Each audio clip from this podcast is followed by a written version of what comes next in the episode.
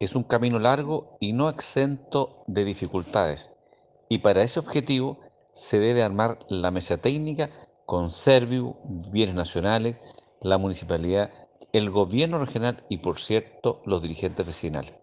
Se trata de una fórmula que requiere la voluntad política del ministro de Vivienda, pero ya se dio un paso con la compra de dichos terrenos.